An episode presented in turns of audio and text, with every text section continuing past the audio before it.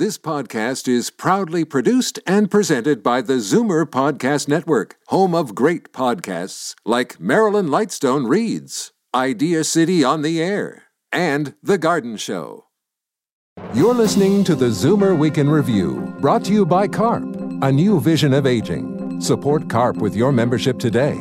Visit carp.ca. It has the potential to nourish our creativity as well as our bodies.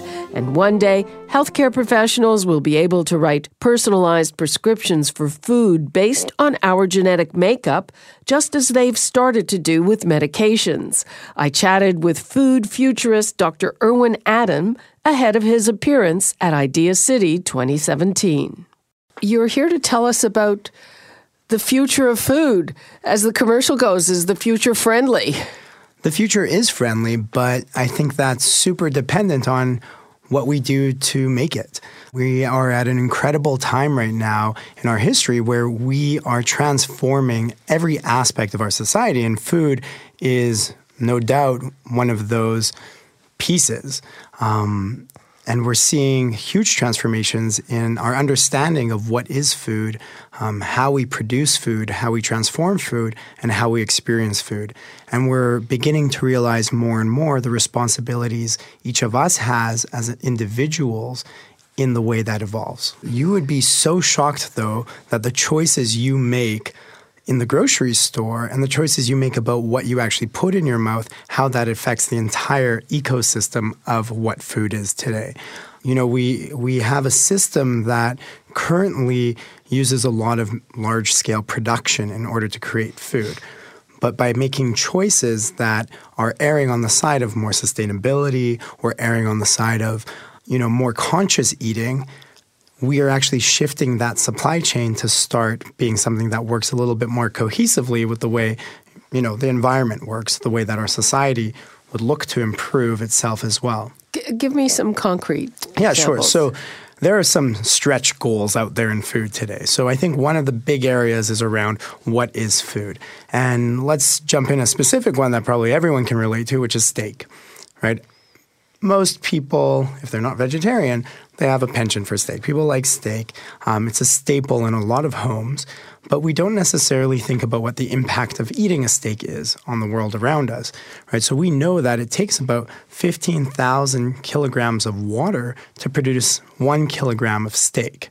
So this isn't necessarily the most sustainable way of producing a food product that we need there are problems with eating beef. We've had talks about growing meat in a lab that's not meat from a cow. Right. So we know that about 70% of our arable land is also used in order to feed cows. So, using this as a specific example, people have started saying, okay, how do we shift our protein requirements, the ways we feed ourselves with protein and build our muscles and our, our, our bodies away from beef as a source or even meats as a source. And that started to open up all these diverse businesses and technologies around new proteins. So, example you just brought up is a perfect one is okay, well what happens if we move production from the farm into a laboratory? Again, that's a very far-reaching goal in reality, but it's an important mindset to understand hey, there are opportunities to move away from these very unsustainable practices. Other areas would include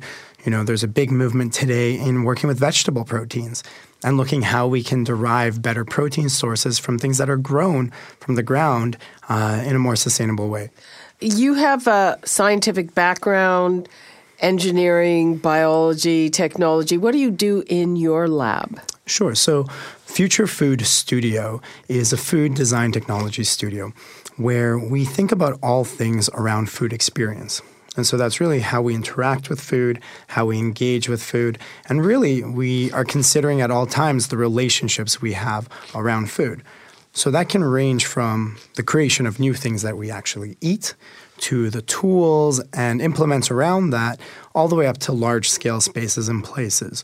But underlying all of the work that we do is this notion of creating food intention and food consciousness but through delight. So we try to create these experiences for people to have little moments of pause to actually consider what it means to eat. So we have these clouds that are kind of exactly what you imagine a cloud looks like, but it's contained within a glass vessel that we're able to pour and we can sip and we can drink. And so, notionally, from a very just immediate perspective, you know, it's something interesting and cool because it's not something people have experienced before, right? We can flavor these clouds in any which way and then actually use them to, you know, pour into a glass and then sip on. And you will start to stimulate your senses of taste and smell and experience a flavor of something that doesn't really exist. So for us, those experiences are entry points to getting a little bit deeper into food thinking. So, you know, on that very surface level, people can say, hey, this is awesome, super fun. But then they start to ask, well, how does this work? And so then we start getting into the narrative around, okay, well, this is actually a physical thing that's being created within this vessel, et cetera, et cetera. And then they start to ask, well, why does this exist? And that's actually the point that we try to bring all of the people who interact with our installations to. You know, in this case, it really stemmed from an exploration of the physiology of taste and smell and looking at how we can reproduce um, a product like a beverage that you know is something very familiar to us, reproduce it in an aspect that isn't familiar to us and actually makes us think. And so when we start looking at the physiology of eating, we know that when we chew, we generate these tiny little uh, droplets that then you know, we start to sense through our nasal passage at the back of our throats. And this is actually where we experience the 10 to 20,000 different flavors that we can differentiate between. So, in this sense, we've created a physical object that actually begins to allow people to understand what that process actually looks like. Within the next 20 years, what changes are going to be evident on my dinner table? The piece that I'm the most excited about and something that comes a lot from my PhD research, which was in personalized medicine, um, is really about looking at how we as individuals will start to have more information about how food impacts us as individuals, right? As we start to learn more about ourselves, you know, we start having wearable technologies. and We're beginning to have more and more ways to interpret what's going on inside our bodies.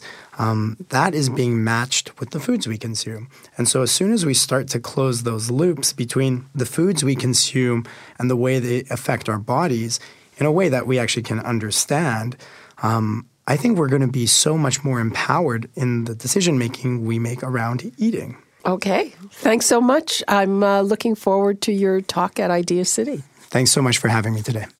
Dr. Irwin Adam will appear at ideacity on Wednesday, June 14th. You can get tickets at ideacity.ca slash tickets. I'm Libby Znaimer, and this is the Zoomer Week in Review. Coming up, we celebrate Dan Hill's birthday. This podcast is proudly produced and presented by the Zoomer Podcast Network, home of great podcasts like Marilyn Lightstone Reads, ideacity on the Air, and The Garden Show.